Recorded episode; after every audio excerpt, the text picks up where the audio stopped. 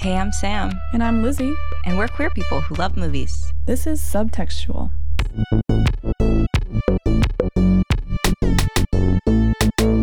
Happy Halloween, Sam. Ooh. Oh, ah, ah, ah. Yep. How you feeling today? Ugh. Autumnal. Sheer autumnness. I'm I'm loving it, honestly. How are you feeling? Um, I saw pumpkins at the grocery store earlier today and almost like cried. I like went up to them and started kind of like rubbing their little skin, and I said, "One of you will come home with me." But I had walked to the grocery store, so I didn't get one. But Oh I will. I love the idea that only one wins, like it's a competition show. I, do you pick with your heart, or do you pick like based on like a visual criteria? I like to touch it. It's like a tactile. like I have to handle it, you know? Yeah, Feels 100%. good. Yeah. So, welcome to yet another Halloween movie in honor of Spooky Month here at Subtextual.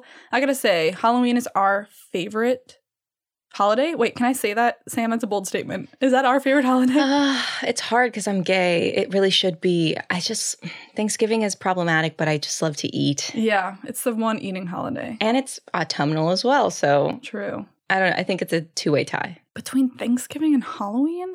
Yeah. Okay. and you always get Thanksgiving off. That's true. We need, well, in our city, we get Halloween off. Yeah. For the rest of the world, no. But are there any good Thanksgiving movies? Oh. Family Stone. No, that's Christmas. oh. Thanksgiving. Oh. There are? Thanksgiving Thanksgiving movies, movies. but there's to me, I feel like there's only quite a, there's only like a few. Which ones? What you got? My favorite is Pieces of April with Katie Holmes. It's like an indie. Wow. It's a good one. Lee's always a deep cut. I know. Um, we can always count on him for a deep cut. Yeah. I'm kind of embarrassed to admit I've never seen well, I've never seen it all the way through. Planes, Trains, and Automobiles is apparently a Thanksgiving movie. Is that right? Right. I've Aren't never they on a it. trip Okay. a trip back home for Thanksgiving? Yeah, that's all I got. Underutilized cinematic holiday. Yeah, really. People should take advantage of it. Yeah. We need, also need a rebrand Yeah. Thanksgiving completely. But that's a that's a whole that's for a different podcast. We didn't not come our here bag. to talk about this, folks. Well, before we dig ourselves into an either further autumnal hole, we just wanted to take a moment to thank all of you for listening, and especially big thanks to our Patreon members. If you have not gotten a chance to check out our Patreon, you can find it at patreon.com slash subtextualpod. We do bonus episodes every month. You get to vote on what we do in those bonus episodes, plus a whole load of other fun shit. Yep, you get to tell us what to do, and we like it. We do. So if you're Oh. interested, visit patreon.com slash subtextualpod and boss us around a little bit. Yeah.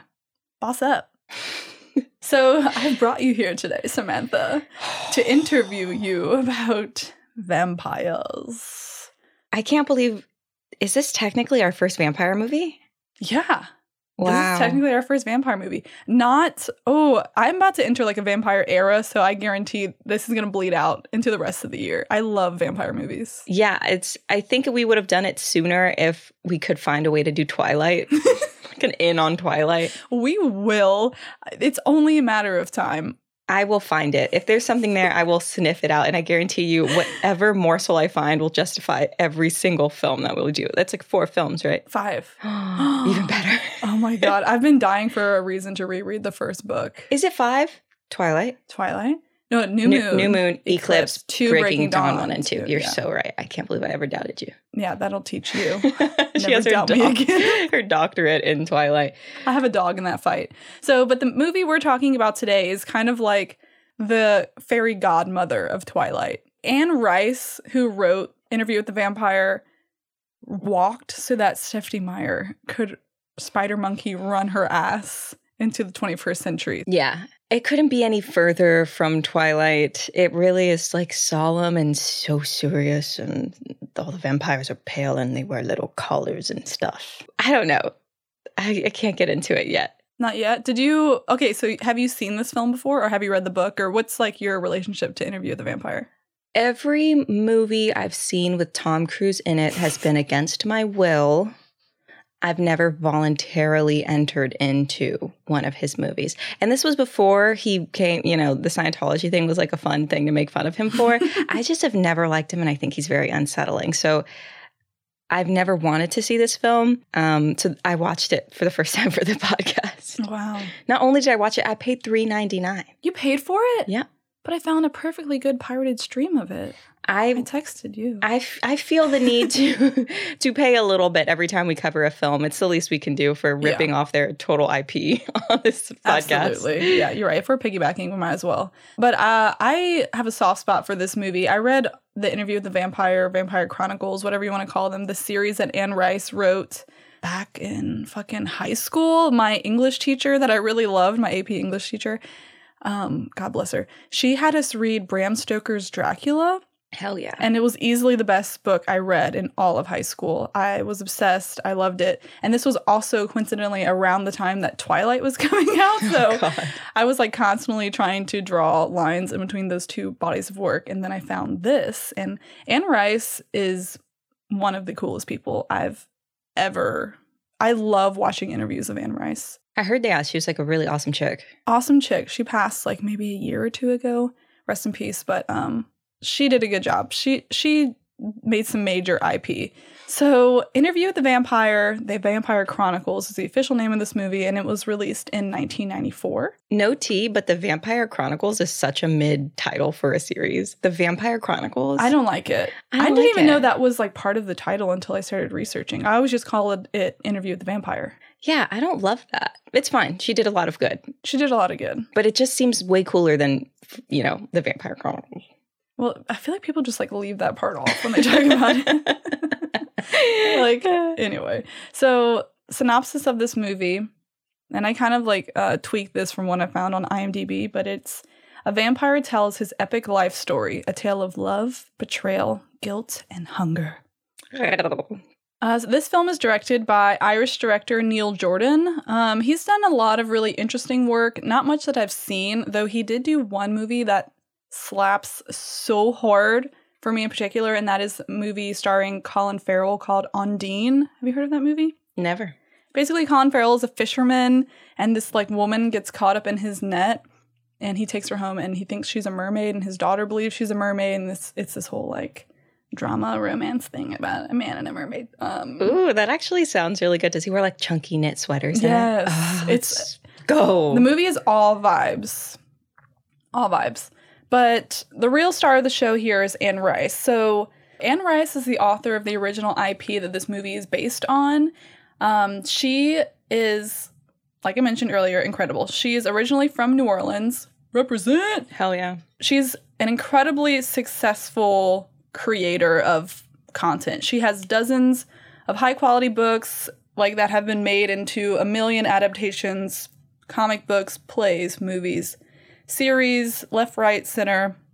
She's inspired a lot. She kind of ushered in this like era of what I would like to believe is like elevated horror and supernatural writing because she can like apply a more full sense of character and plot and theme to what is traditionally considered, I think, kind of empty subjects. Like she's written about vampires, witches, mummies, werewolves, even a short series on BDSM. But she Let's brings go. like the, all these layers to it that are so far beyond, I think, how those subjects are really thought about. So, like I said earlier, Anne Rice walks that Stephanie Meyer could run. Um, and I have a short clip to show you uh, published on Miss Rice's YouTube channel. This is Anne Rice's opinion on Stephanie Meyer and the Twilight series. I think Stephanie Meyer um, is a wonderful writer. And I think she's made uh, millions of people very, very happy. You know, anytime a writer succeeds on that scale, there's a gift there and a knack. And, and I, I think all writers should celebrate, you know, because she's, she's done wonderfully well. This is good for writing, this is good for books. Now, am I a fan of Twilight? No, not really. I mean, I have looked through the books. I've read some of them. I've sampled her prose. It certainly seems competent and easy to read and I'm so sorry. and good. I'm so and I can understand why somebody would love it. I did go to the two movies and I saw them, and I thought they were entertaining, but they were for very young people. What Stephanie Meyer, you know, I mean, good work for idiots. If you're an idiot, I think you'd like it. Very competent um, writing for stupid people. It's giving Hansel on Zoolander. That's like a Sting, my favorite artist. I, I don't really listen to his music, but the fact that he keeps making it, you know, it's like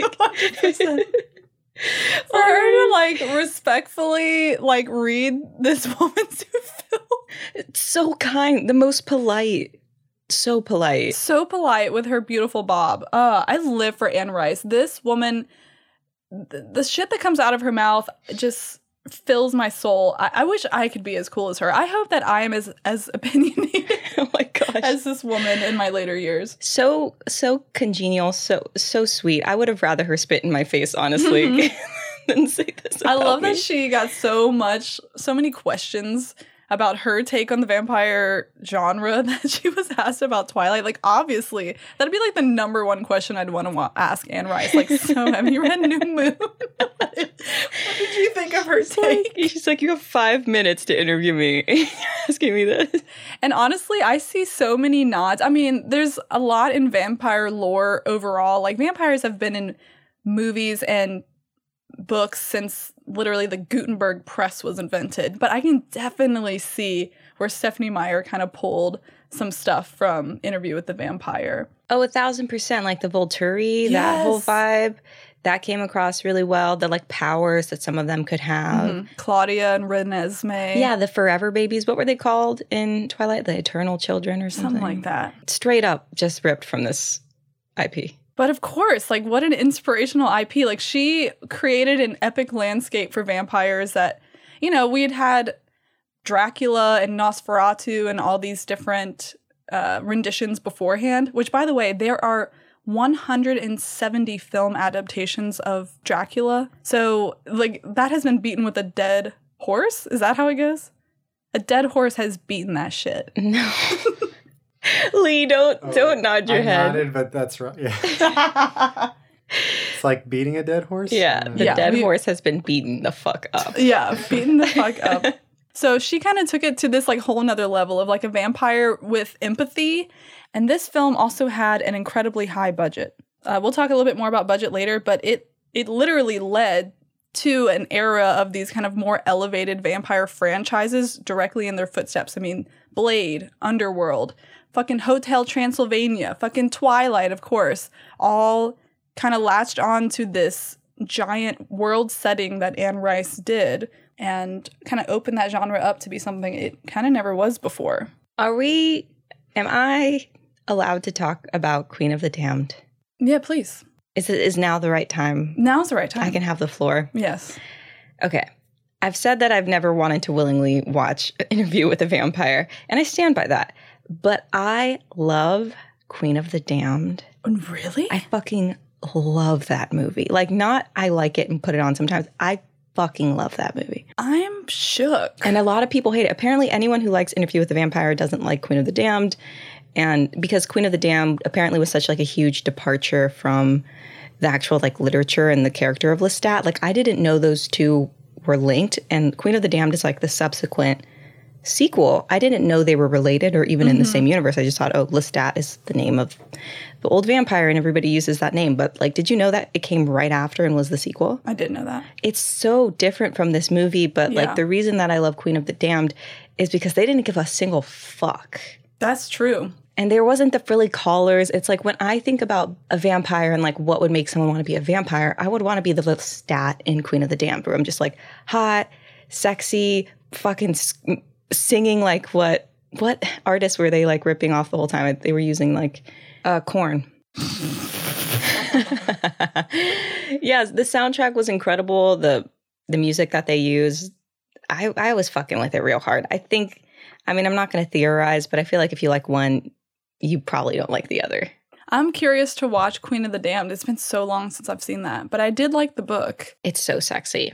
Yeah. so you're a Lestat stan.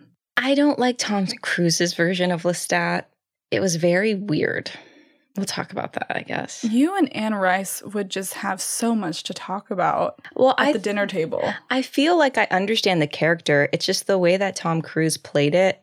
It was like, how could anyone like this character? He's just always too much. Mhm. Like I'm like, calm down. I feel like if it was done with a certain like relaxed decadence, I could Mhm. understand it. But his motivations were almost too strong that I was like, how is an immortal person this charged? Like, Right. because when you're immortal after a certain period of time for has seems like he's been alive for really long, you kind of are more stoic with your desires. There, he almost had like a childish like will about all of his decisions. You have such a read. Okay, so one thing I found out in doing research for this is that with Queen of the Damned coming out as like the subsequent piece of this universe, we find out Lestat's like birth date, essentially, the day he entered the darkness Mhm. when he became a vampire. And uh, at the time where he met Louis and transformed Louis, he was only three years old in vampire years. So he was a fresh, kind of Mm, still hot on his self vampire at that point. So you totally clocked it. Because I, see. also assumed he'd been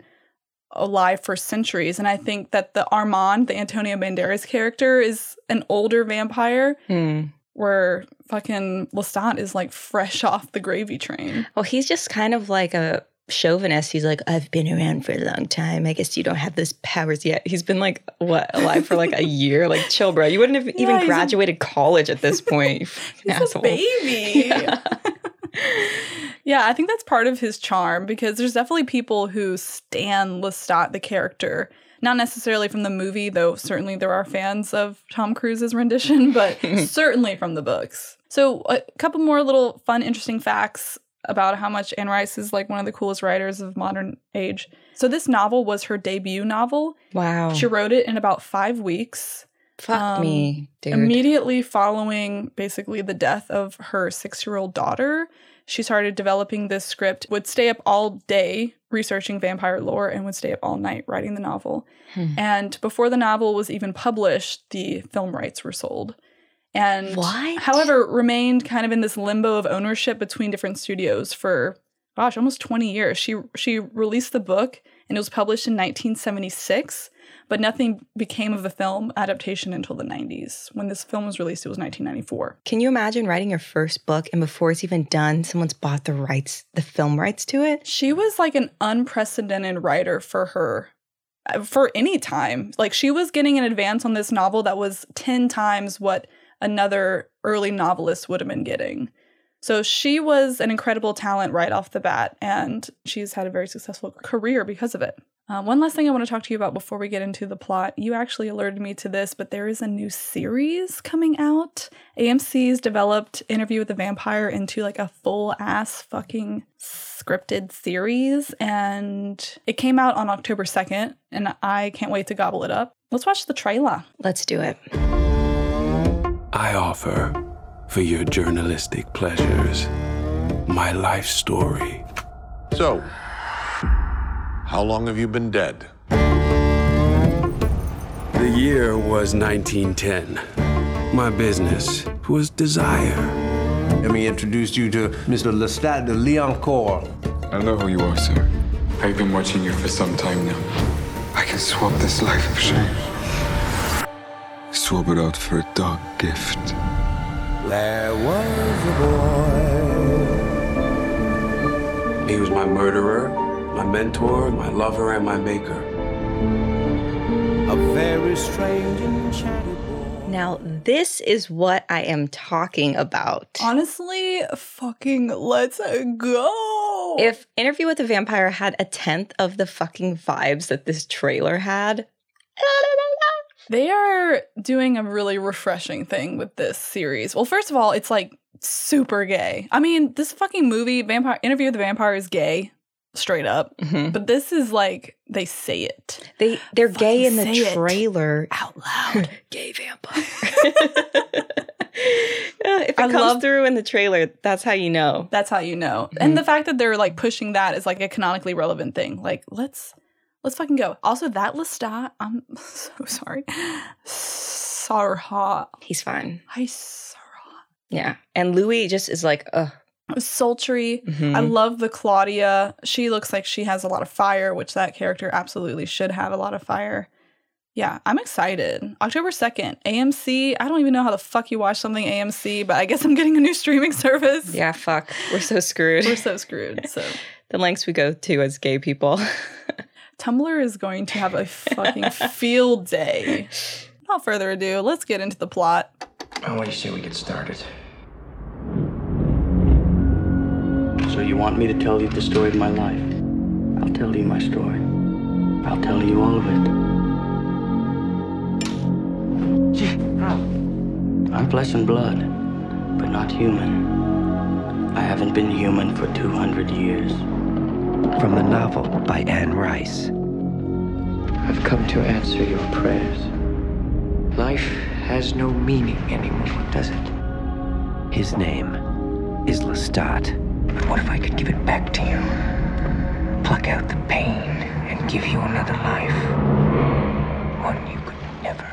So this film takes place in split time. We have present day San Francisco, where vampire Louis is telling his life story to a human journalist, played by Christian Slater, and of course Louis is played by Brad Pitt.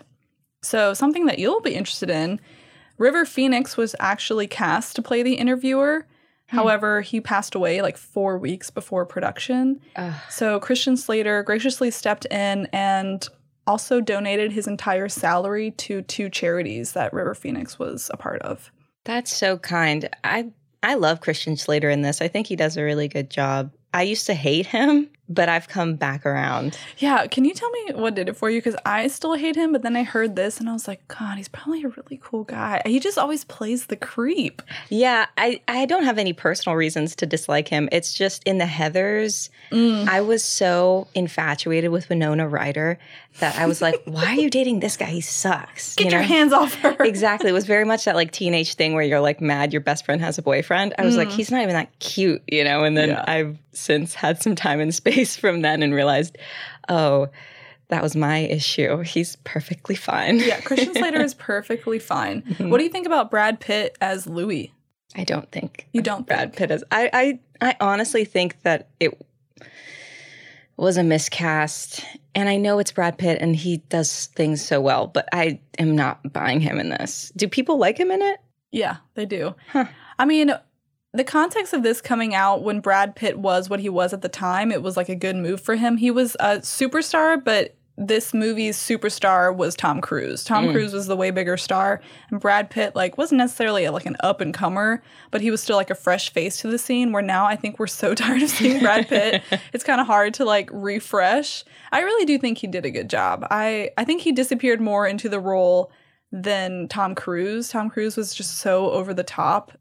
Vampire, more like campire. it's just like every time he comes on screen, I'm like, this is the campiest person I've ever seen. I don't know if I could trust my opinion on how Tom Cruise did in this film because I don't like him in anything. Right. So I can trust my opinion on Brad Pitt a little bit more because there are things that he's done that I have enjoyed. But in this, it just felt really costumey and really hokey. And oh God, I hope no one who loves this movie is like enraged right now. But I just felt like I could hear his voice coming through. He has a very specific, like, it's like when you cast Christopher Walken, he's going to sound like Christopher Walken. And I felt like I kept hearing his voice and it kept grating me. Yeah, I know what you mean. He could, he can't disappear into the role. So Louis begins his story. Uh, it starts in 1791, south of New Orleans. Louis is a widower. His wife has died in childbirth, and he's kind of like lost all will to live. And he ends up stalked one night by Lestat, played by Tom Cruise. Obviously, we've said his name a hundred times by now, who gives him a rather hazy choice to cheat death. And Lestat eventually transforms him into a vampire by first feeding on him and then offering his blood in return. So that's like the rule of this universe and how you become a vampire. And I don't know if you remember, but there is this the first like really gay moment for me in this film comes somewhere in this like transcendence, like transformation montage.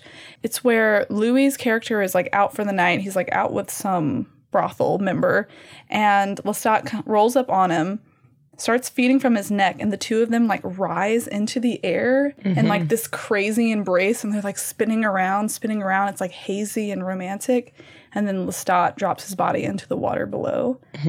and i was like that's like the best orgasm you've ever had. You know what i mean? So in this film it's basically queer canon that lestat created louis to be his life companion and possibly lover, though Louis is like not at all into Lestat's lifestyle or personality in the slightest, and if anything, just kind of becomes a jaded, bitter companion at best.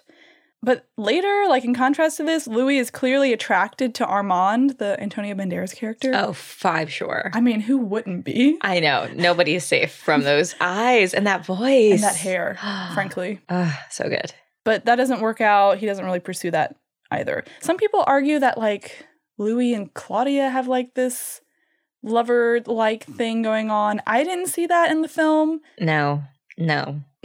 and no. It's not a Jacob Renesmee sort of situation. That's disgusting. I don't I know. That's he's just nice to a kid. Is it weird to see grown men being nice to children at this point in and cinema? Also, he lost a child, like at the very top, top of the movie. Like he lost his wife in childbirth, so he Uh-huh. also lost his kids. So he wants to fill that void. yeah. Plus, if you look at Anne Rice's story, like this is probably her way of kind of letting those feelings out or like fulfilling this like fantasy that her child is indeed immortal, which is like Mhm. really fucking sad. That's so sad. But let's let's go back to Tom Cruise a little bit. I have some Anne Rice knowledge to slap down on you because this woman, this author cannot not say what she thinks. So when she learned that Tom Cruise was cast as Lestat, she was pissed. She was baffled. Rightfully so. And she, because she had recommended a bunch of other people, including John Malkovich and Jeremy Irons, both of who turned it down. And the part was also offered to Daniel Day Lewis and Johnny Depp, who were all like, you know what? I'm good.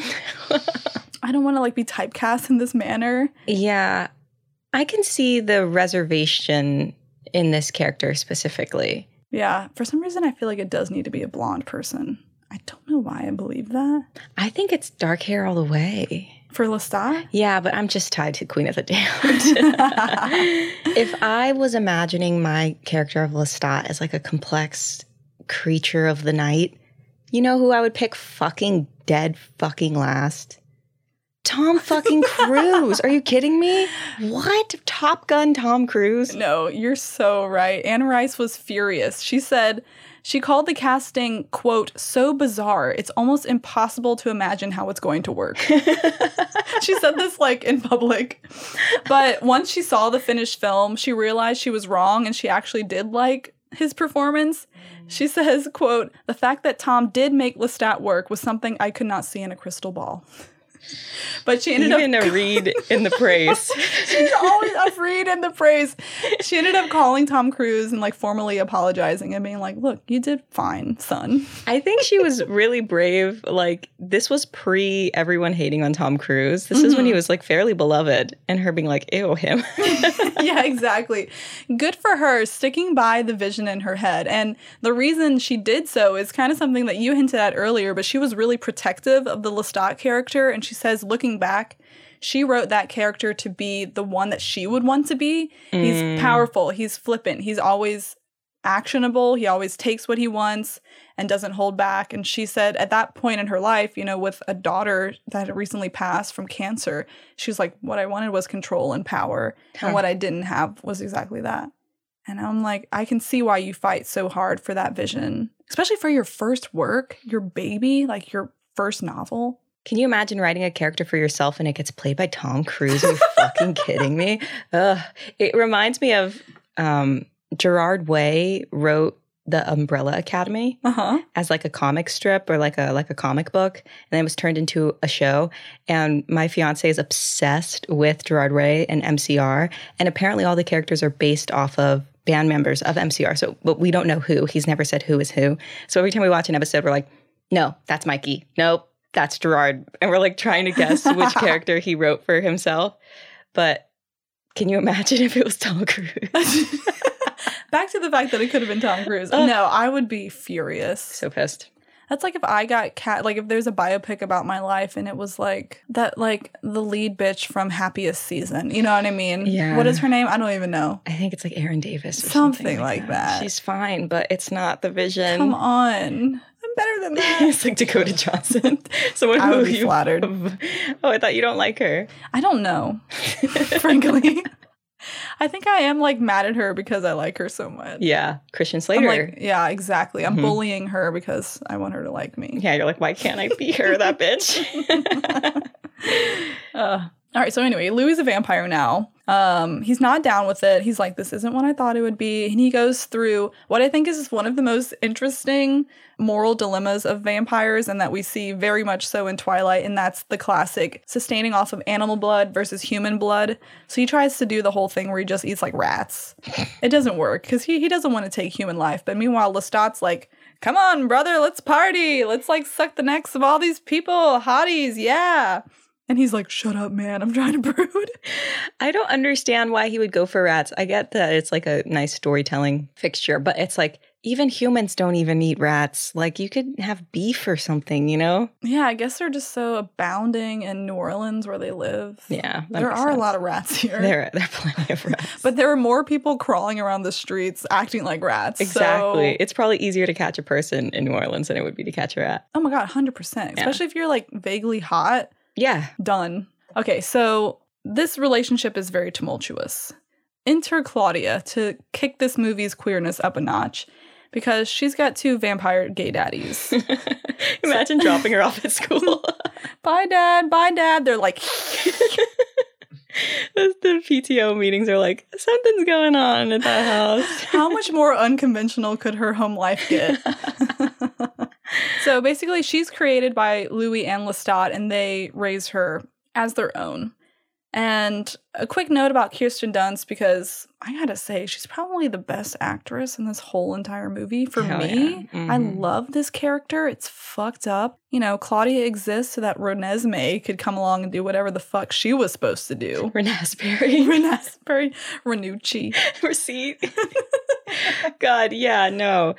Uh, a shame, a shame to Stephanie Meyer for watering Claudia down to uh, whatever the fuck was happening in the last chapter of fucking Twilight. Well, because what I liked about her is that she was so complex and she, you know, she grew the mind of an adult, but she remained forever young. Mhm. And that was something she was incredibly pissed about.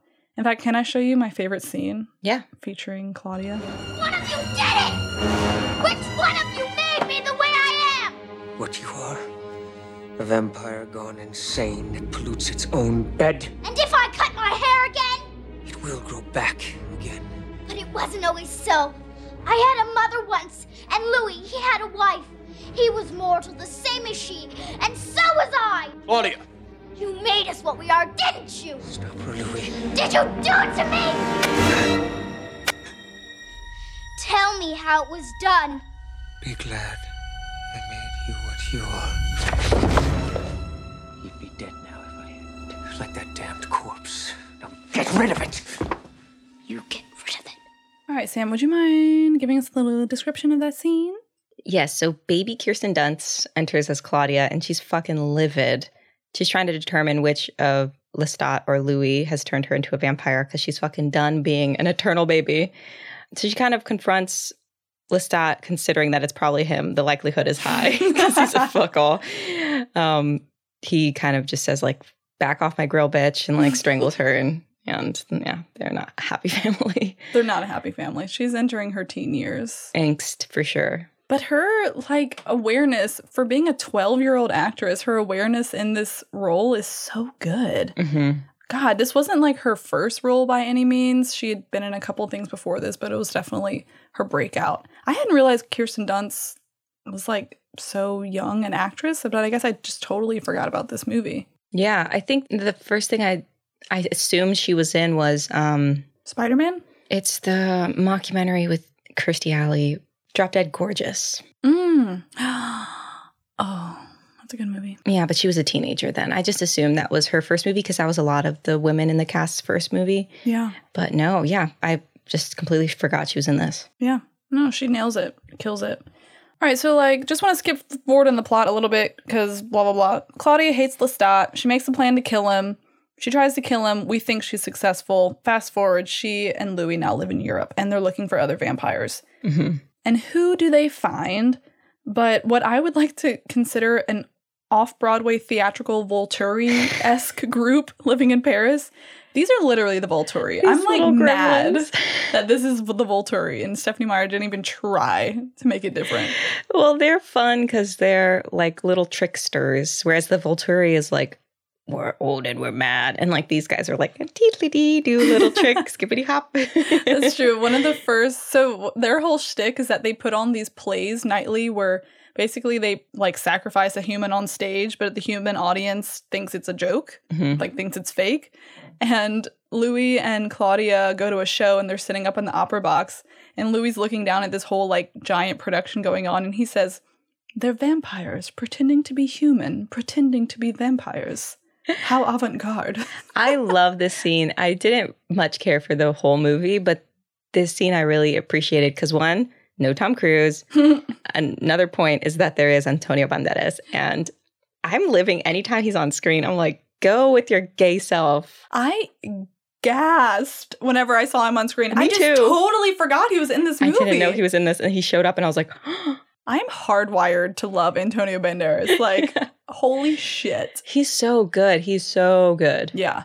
And he catches Louis's eye, and that's like the second level of flirtation in this movie because they have hella chemistry. I don't blame him. I don't blame either. I, No Mhm. one's to blame. No, none. But the Volturi like hate Claudia for some reason and end up killing her, and Louis is upset about it.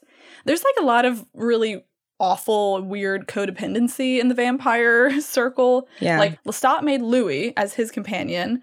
And then Louis ended up making Claudia. And then Claudia, once she sees that Louis likes Armand, demands that he make her new companion and gets this woman Madeline. hmm And it's just like this whole domino effect of like, y'all just aren't good at like polygamy. Yeah, the like the emphasis on the word companion is Yeah. very loaded and it's interchangeable with a lot of different people.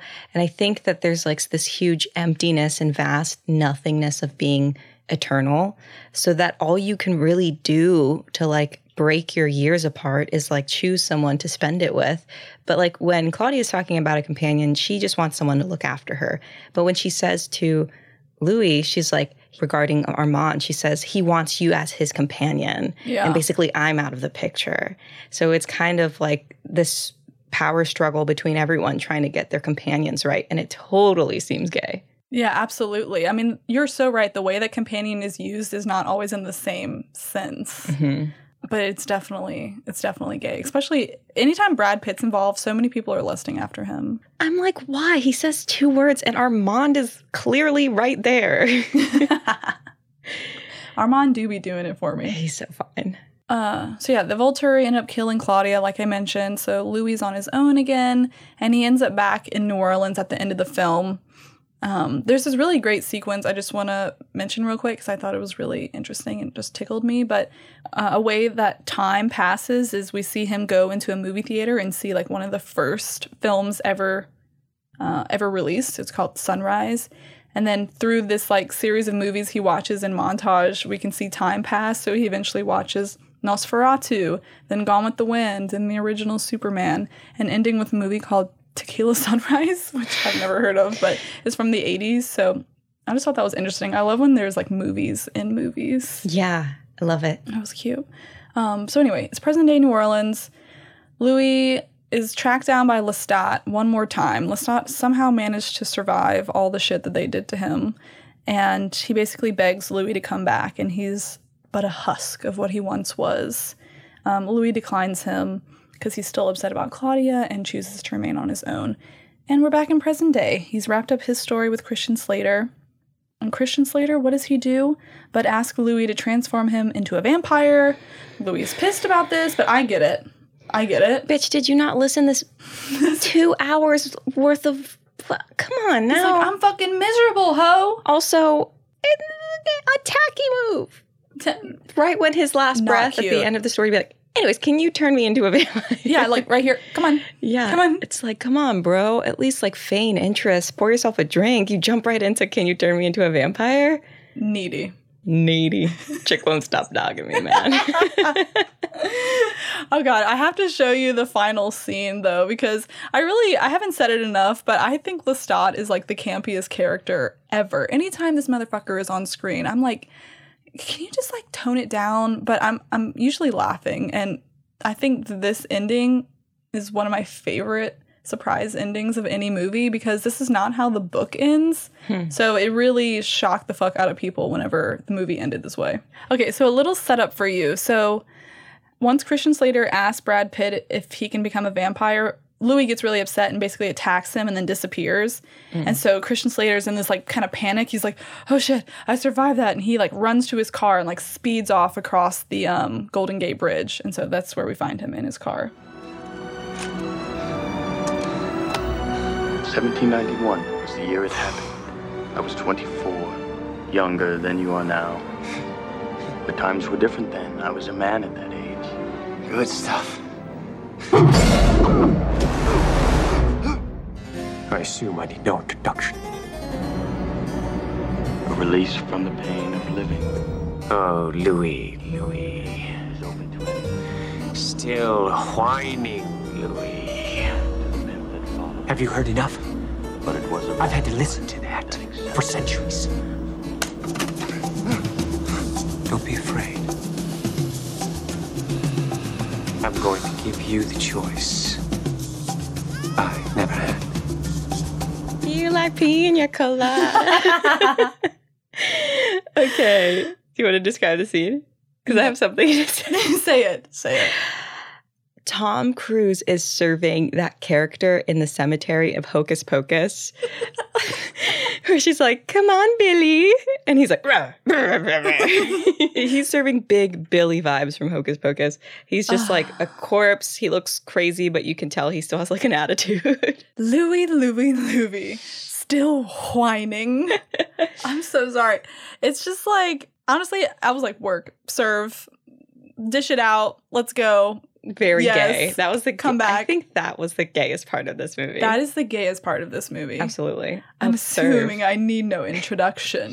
the audacity! Go off it. Uh, so this brings me to my last fun fact about this movie, and that is in 2006, there was a musical on Broadway released called Lestat I'm exhausted. with music by Elton John and Bernie Taupin, and it only ran for one month, which is a travesty. But I am saying right here, right now, I am manifesting a resurgence of Lestat the musical. Are you kidding my dick right now? I can't make, I couldn't make it up.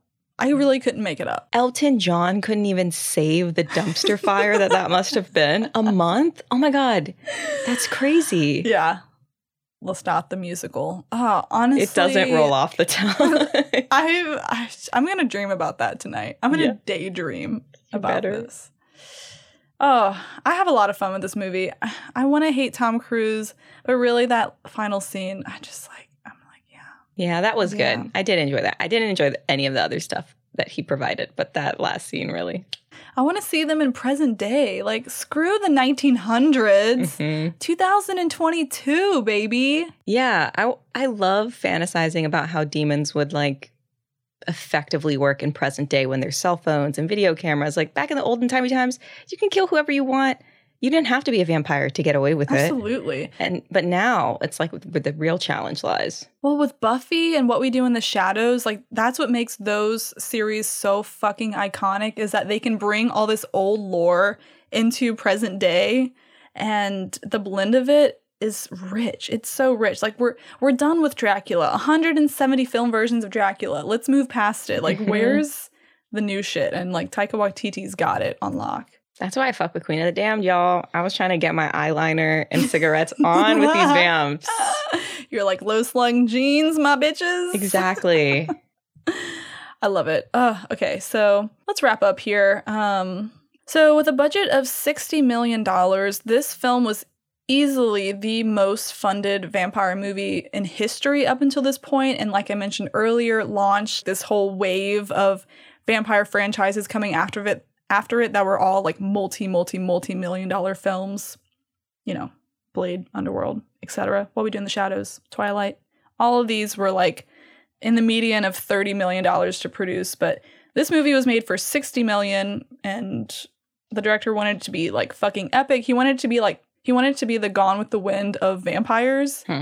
And I think he kind of nailed that. Yeah, it did look very expensive. And it was long. That it was. that it was. But this movie, of course, made like a jillion dollars. It made $220 million just in the box office. And then rolling off of like all these new series and comic books and theaters and theater productions that are still being produced with this content. Anne Rice died a very wealthy woman. Do you think she went to Lestat the musical? Oh, would, absolutely. I would love to hear her take on it. Oh, I bet you I could find it. I'll, Yeah. I'll drop that on our Instagram if I can find it. let's go. God, read it to filth, and Let's score this Campire movie. let's do it. All right, Sam, how do the scores work? All right. How the subtextual score works is that we rate the film out of two categories how gay is it and how good is it. Those are averaged, and we get an overall subtextual score. Great. So, Sam, on a scale of 1 to 10, how good is this movie? Mm, I don't like it, but I don't think it's bad. Is it better than The Truth About Cats and Dogs? I wish I knew. How could I compare? I'm going to give it a five. A five. Ooh, what am I going to give it? On a scale of 1 to 10, I think I give it a six because it is like the grandmother of many films that I love now. Yeah, you got to pay pay the dues. Pay homage out of respect. So, Yeah. Sam, on a scale of 1 to 10, how gay is this movie? Oh, that's hard because, you know, I, my gay works on gay sex and it kind of figuratively happens. And the mm-hmm. subtext is really there with the whole companion thing. And they get really jealous of each other. I'm going to say also a five. I mean, it's like obviously gay, you know? But I feel like this movie is not talked about in gay canon as much as it could be. So I wonder why? Maybe because people don't like vampire movies. Um, I think I'm also going to give it a five. Yeah, I think, No, I'm going to give it a six. I think the director could have made a choice to implore the actors to take that subtext and have more of a charged motivation. But I didn't really feel romance between Yeah. Louis or Lestat hardly at all. Well, apparently Brad Pitt and Tom Cruise did not like being on set individually, and they definitely didn't like being on set together. There was a lot not? of. Uh, Tom Cruise said that Brad Pitt didn't wear enough deodorant and he stank. Bitch, the claws coming out. The claws coming out. Oh, also one last fun fact because I just have to throw it in. So before this film was made and Anne Rice was still developing the screenplay, she at one point considered cha- changing Louis' gender to female to make it a little bit more hetero. She was like, maybe it's too gay for Hollywood, and that's why they're not taking it, or why it just like sat in development for 20 years. And she's like, I know what I'm gonna do. I'm gonna make Louis a woman, and that woman is going to be Cher. She's like, that'll make it less gay. Shit. Okay, number one, why isn't Cher played a vampire? Number two, how does that make it less gay? Makes it more gay. and also, can you imagine Cher, who's sitting at like a 6'2, uh, and Tom Cruise, who's sitting at like a 4'11? Oh my God. Ew. I would at least really enjoy watching how that worked out. As Anne Rice would say, I couldn't look into my crystal ball. I couldn't, it is impossible for me to see how this is going to work out. The realest bitch there is. Uh, okay, so what's the score? Subtextual score of this movie is a 5.5. Look, love it. Nothing to sneeze at. Nothing to sneeze at. Mm-mm. For our first vampire movie, I'm sure there'll be gayer ones. Absolutely. Ah, Sam, Sam, Sam, Sammy, Sam. What have you learned? I learned that I was robbed of Cher in as a vampire in this series. God, that would have buttered my biscuit.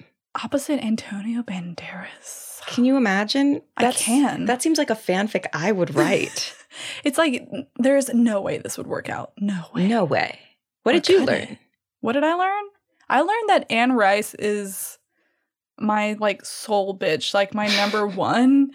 I have watched hours of her interviews and like at a certain point it was not even for the podcast anymore. It was just for me. I'm definitely going into a vampire era and I have Queen Anne Rice to thank for that. Anne Rice is my soul bitch. I think that's the soundbite, Lizzie. I don't think we'll say anything better in our whole tenure on this podcast. And we're done. That's it. That's actually the last episode. I think we've got it. All right, that's a wrap. It's really great this podcast for Okay, y'all. bye. Bye. Thanks for listening to this episode. We hope you enjoyed it. If you'd like to keep this content ad-free, please consider supporting us at patreon.com slash subtextualpod. See you next week.